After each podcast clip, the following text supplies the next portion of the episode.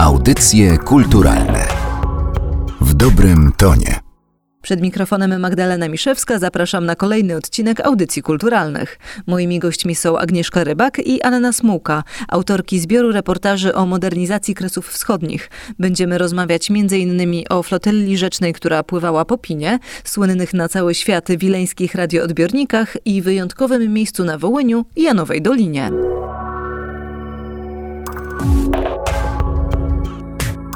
W audycjach kulturalnych dzisiaj gościmy dwie panie. Agnieszkę Rybak, dziennikarkę. Dzień dobry. Dzień dobry. Anię Smułkę, historyczkę. Dzień dobry. Dzień dobry. I panie obie są autorkami książki Wieża Eiffla nad Piną, wydanej przez wydawnictwo Czarne. Rzecz cała dotyczy właśnie tak zwanych Kresów Wschodnich, które nie dość, że nie były żadnymi rubieżami drugiej Rzeczpospolitej, ale niemalże połową państwa. To jeszcze, jak się okaże później w trakcie naszej rozmowy, były takim centrum nowoczesności i bardzo szybko się rozwijały, bardzo szybko te marzenia, o których też będziemy opowiadać, próbowały spełniać, ale zanim właśnie te wszystkie historie książkowe, to może opowiedzmy o tym, jak wyglądała sytuacja na tych terenach po roku tysiąc dziewięćset osiemnastym, kiedy Polska odzyskała niepodległość, bo nie wiem, czy powiedzieć źle, to jest wystarczająco. Sytuacja wyglądała wręcz tragicznie, dlatego że te tereny po pierwsze były pod zaborem rosyjskim, co oznaczało, że były bardzo zacofane gospodarczo i nie tylko dlatego, że Rosja była zacofana, ale dlatego, że one tworzyły tak zwane ziemie zabrane, dawne ziemie Rzeczpospolitej, które Rosja włączyła do cesarstwa, co było dużym problemem dla polskiej szlachty, która chciała mimo tych zaborów przyłączenia do Królestwa Polskiego i chciała, żeby te ziemie polskie chociaż tworzyły jedność, a one na terenie zaboru rosyjskiego tej jedności nie tworzyły. I te tereny wcielone do Rosji były szczególnie przez władze carskie represjonowane i bardzo uderzało to w gospodarkę. W pewnym momencie wojna polsko-rosyjska była rodzajem wojny gospodarczej. W związku z tym one wchodziły nawet w pierwszą wojnę nierozwinięte. Później był okres pierwszej wojny i wielkich zniszczeń, a później była druga wojna, wojna polsko-bolszewicka i kolejne zniszczenia. Ale na całe szczęście Polacy jeszcze zanim odzyskali niepodległość, mieli już przygotowane w szufladach plany na rozwój swojego odzyskanego państwa i te plany można było po odzyskaniu niepodległości realizować. Jakie plany właśnie mieli wobec Kresów Wschodnich? Wobec Kresów Wschodnich mieli ogromne przede wszystkim. Trzeba zwrócić uwagę na rozmiar tych marzeń. Oni właściwie chcieli, żeby to była druga Szwajcaria, druga Francja, druga Belgia. Generalnie kraj rozwinięty, który nigdy nie przeszedł zaborów. Tak sobie to wyobrażano. I w tym celu, kiedy jeszcze byliśmy pod zaborami, kiedy nic nie wskazywało na to, że za kilka lat czy kilkanaście lat wojna przyniesie nam niepodległość, to te plany już powstawały. Zwłaszcza architekci, którzy przygotowywali tak zwany styl dworkowy, styl polski.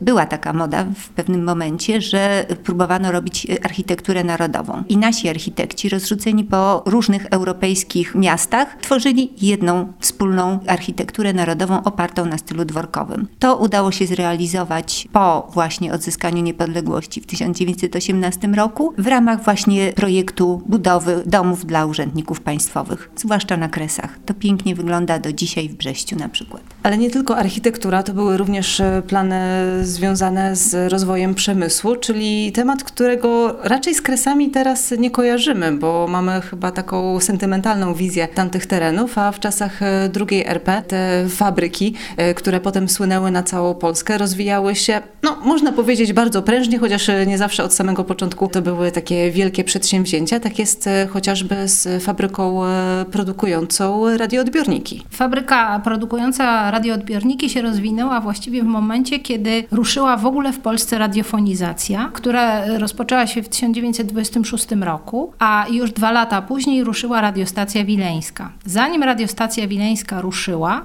trzech bardzo przedsiębiorczych y, obywateli polskich, mieszkańców Wilna, Żydów, postanowiło uruchomić produkcję. Do tej pory mieli tylko mały warsztat na ulicy Wileńskiej, to jest samo serce Wilna. A kiedy dowiedzieli się, że popyt wzrośnie i rzeczywiście bardzo wzrósł na tanie odbiorniki, od tego zaczęli swoją karierę. Od produkcji tanich odbiorników, bardzo oczekiwanych w momencie, kiedy za chwilę miała wystartować lokalna radiostacja wileńska. I te radioodbiorniki stały się produktem, który Polska rozwoziła po wszelkich możliwych targach. chwaląc się nim na arenie światowej. Tak, choć nie te tanie. Od tych tanich to się zaczęło, potem zakład się ogromnie rozrósł. W pewnym momencie w tysiąc dziewięćset trzydziestym szóstym roku zatrudniał tysiąc dwieście osób, a wartość sprzedaży to było milion przecinek dwa dolarów. Przecież dolar wtedy miał większą wartość niż dziś, to są bardzo duże kwoty, pokazujące potęgę tej fabryki. I w tym czasie, w latach trzydziestych mieli już własne laboratorium. To było fantastyczne, że zainwestowali we własne badania i tworzyli już własne radioodbiorniki, bo zaczynali na licencjach. I w tym momencie, kiedy mają ogromną fabrykę, własne licencje, uruchamiają też w latach trzydziestych eksport. I to jest eksport zarówno do krajów europejskich, również tych rozwiniętych, typu Francja,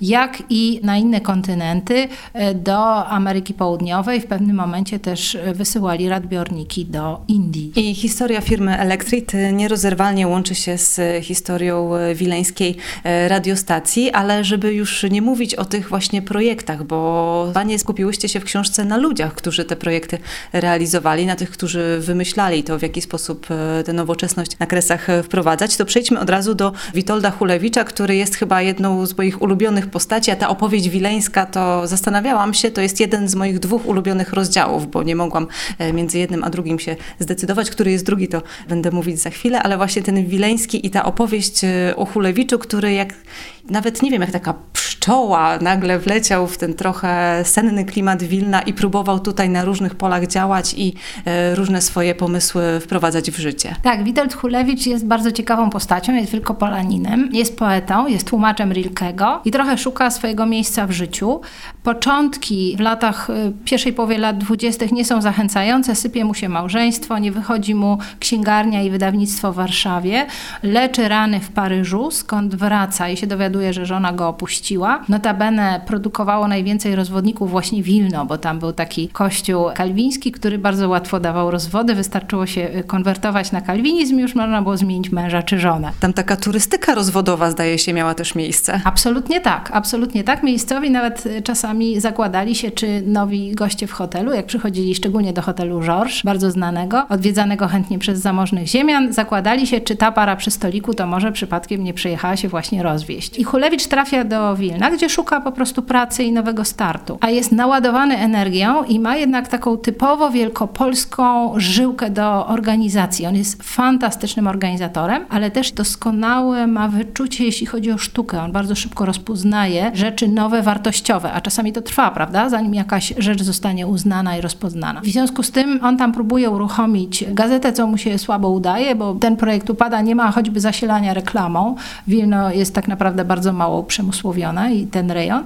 Udaje mu się ściągnąć teatr Osterwy do Wilna i to jest też wielki sukces. I wreszcie w momencie, kiedy Warszawa postanawia uruchomić radiostację wileńską, on jest najlepszym kandydatem na dyrektora. I to jest cudowne miejsce dla Hulewicza, dlatego że on dostaje niesamowite możliwości kreowania kultury. I Wilno dzięki niemu stanie się absolutnym producentem audycji kulturalnych na całą Polskę, ze szczególnym uwzględnieniem tak bliskiej mu literatury. I słuchowiska radiowe to jest coś, w czym ta radiostacja wileńska się specjalizuje. Jak najbardziej, bo Wilno jest kolebką polskiego słuchowiska. Pierwsze polskie słuchowisko, napisane zresztą przez Hulewicza, zresztą o takim typowo litewskim temacie, bo to jest pogrzeb księcia Kiejstuta, zostało napisane, wyprodukowane, wyemitowane właśnie w Wilnie. I drugi bohater, jeden z moich właśnie ulubionych, i ta druga opowieść, która w zasadzie jest pierwszą, bo rozpoczyna książkę. To jest opowieść o Flotylli Pińskiej i o jej dowódcy Witoldzie Zajączkowskim.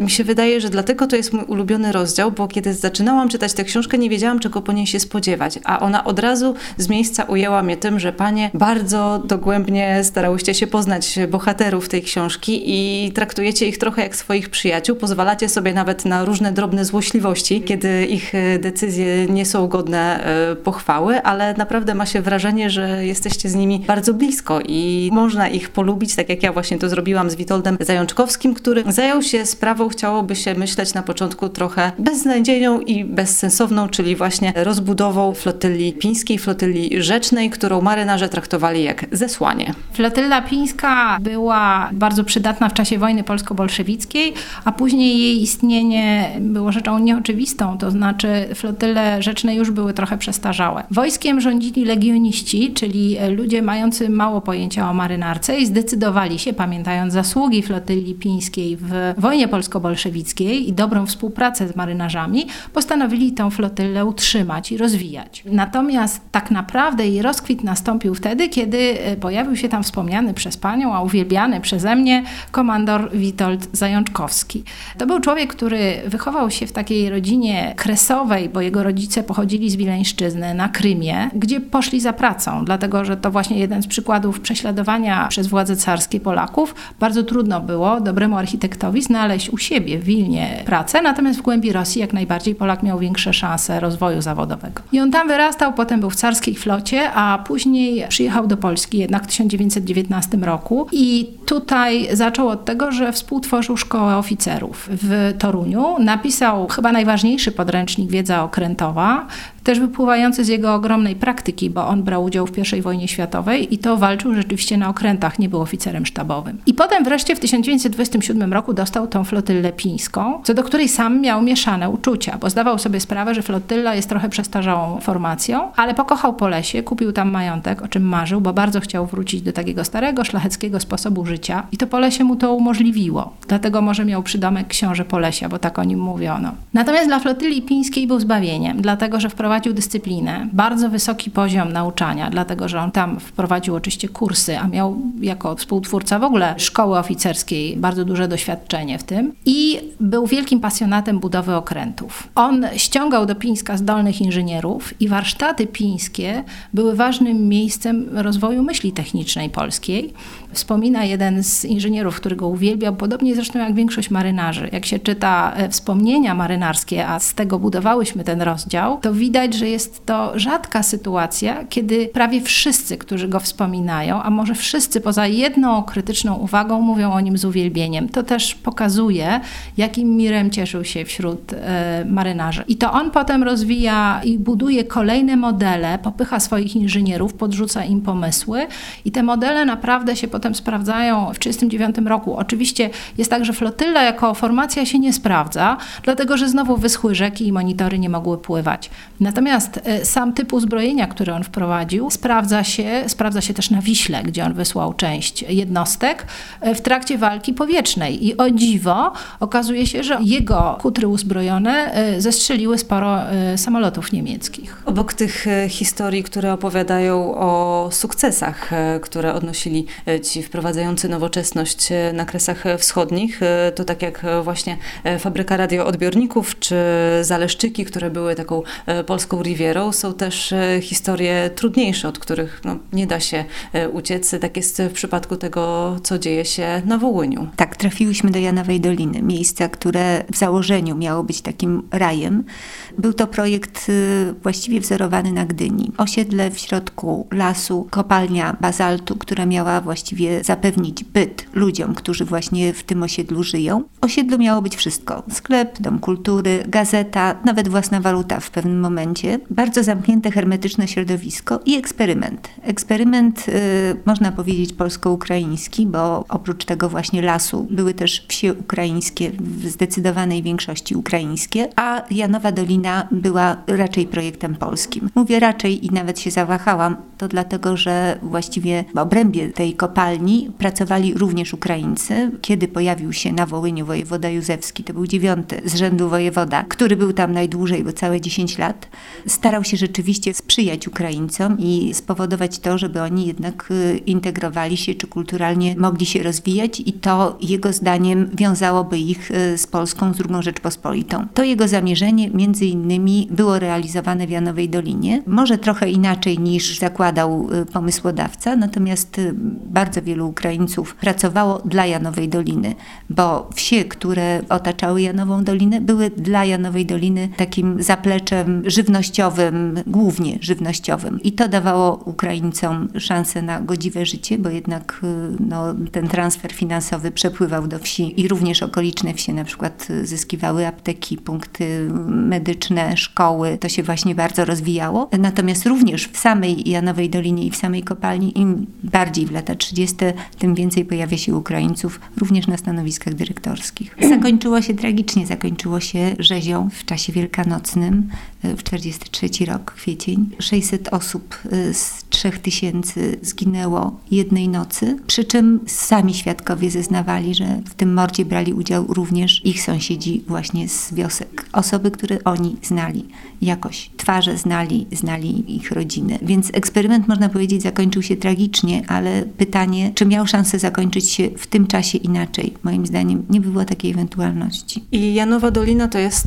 to miejsce, po którym chyba najmniej śladów zostało, bo Pani odwiedziłyście te wszystkie miejsca, o których piszecie całkiem niedawno, poszukując właśnie pozostałości po opisywanych przez siebie pomysłach, inwestycjach, czy tylko po Janowej Dolinie tych śladów jest szukać najtrudniej, bo też Zaleszczyki nie wyglądają jak z reklam w latach trzydziestych, kiedy ten okres rozkwitu przeżywały. Czy jakieś miejsce oddaje chociażby, nie wiem, w połowie to, w jaki sposób funkcjonowało w czasie dwudziestolecia? Mosty. Fabryka Braci Konopackich, fabryka sklejki, z której powstawały najnowocześniejsze samoloty. Mosty w tej chwili, właściwie Mostowdrew, jest to znakomicie prosperująca fabryka na Białorusi. Nowoczesna, z wszystkimi inwestycjami ogromnymi zrobionymi tam, utrzymująca właściwie całe miasto. No i fabryka chwali się tym, że również eksportuje sklejkę do Polski. Także to jest takie miejsce rzeczywiście, które ma się świetnie i rozwinęło się mimo historii związanych z nim. A czy zastanawiałyście się Panie w trakcie pisania książki, czy może w trakcie swoich wizyt w opisywanych miejscach, co by było, gdyby druga wojna światowa się nie wydarzyła? Czy udałoby się zrealizować wszystkie pomysły, które pojawiały się na Kresach Wschodnich, łącznie z budową tytułowej wieży Eiffla? Tak, oczywiście. To jest taka myśl, której nie sposób uniknąć, jak się jeździ i pociąg długo stuka kołami i my siedzimy wśród lektur, wspomnień i starych zdjęć, a tam wysiadamy i widzimy to, co zostałyśmy, czyli często nic. Myślę, że ta historia potoczyłaby się inaczej, to znaczy, że ten rozwój tych ziem wyglądałby zupełnie inaczej, bo po pierwsze no nie byłoby też zniszczeń wojennych, byłoby zupełnie inny stan demograficzny, przecież tam ogromna liczba ofiar wszelkich narodowości i oczywiście dzisiaj myślę, te zakłady by tętniły życiem i my sobie wyobrażamy, że fabryka sklejki, czy Elektrit, czy Janowa Dolina to byłoby w tej chwili gigantyczne przedsięwzięcia. Może Elektrit byłby polską Nokią, a może fabryka sklejki by w ogóle już produkowała samoloty i może nie tylko sklejkę drewnianą, ale najnowsze stopy metalowe, dlatego że oni podążali za trendami, a nawet starali się je wyprzedzać i inwestowali. Większość przez nas opisywanych firm uwiodło nas też tym, że inwestowali w swoje własne laboratoria, we własny know-how, czyli często zaczynali na licencji, no bo od czegoś trzeba zacząć, a potem już budowali w oparciu o polską naukę, polskich chemików, czy inżynierów własne technologie, więc bylibyśmy pewnie w zupełnie innym miejscu niż tym, które jesteśmy dzisiaj. A na wakacje zamiast na Kanary jeździłoby się do Zaleszczyk? Tak, zdecydowanie. Myślę, że wciąż można jeździć na wakacje do Wilna, na Polesie. To są bardzo atrakcyjne rejony. Do Zaleszczyk też można jechać po to, żeby zobaczyć Zaleszczyki i zobaczyć, co teraz z nich zostało. Chcę powiedzieć, że jedno zostało na pewno. Został duch, a mianowicie, kiedy weszłyśmy do Zaleszczyk, właściwie do szkoły w Zaleszczykach, szukając właśnie dawnych śladów. Wciągnęło nas dwóch młodych ludzi, którzy jak się okazało są odpowiedzialni tam za rozwój turystyki. Jeden z nich pracował w muzeum, drugi w szkole. Jak się zorientowali, że jesteśmy turystkami z Polski, natychmiast oczywiście dostałyśmy herbatę, dostałyśmy mnóstwo pamiątek i dwaj panowie przekonywali nas, że nie ma piękniejszego miejsca na świecie, nie ma, nie ma niż Zaleszczyki. Może architektura nie została, może plaże zarosły, natomiast duch w tamtym miejscu w dalszym ciągu pozostał. Na jakiej zasadzie wybierałyście te historie, które pojawiły się w książce, no i czy te, które się nie pojawiły, kiedyś się jeszcze pojawią w jakiejś formie. Kluczem doboru chyba była właśnie po pierwsze sukces. Myśmy szukały tych inwestycji, które się zakończyły sukcesem. Ich było znacznie więcej, to znaczy to nie są jedyne, które się zakończyły sukcesem. Szukałyśmy różnorodności, bo mamy bardzo różne przedsięwzięcia. Tu mamy trzech Żydów, którzy zakładają fabrykę.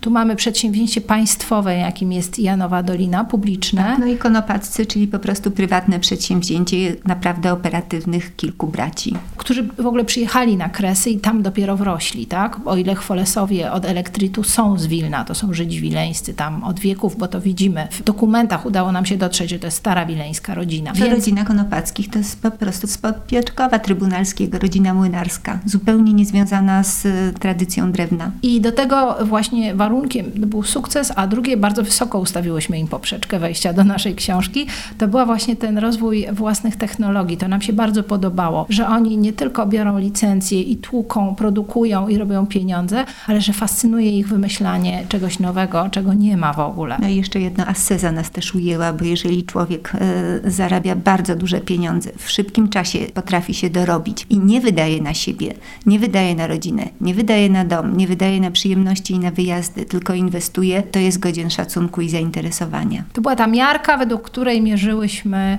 co wchodzi, co nie wchodzi.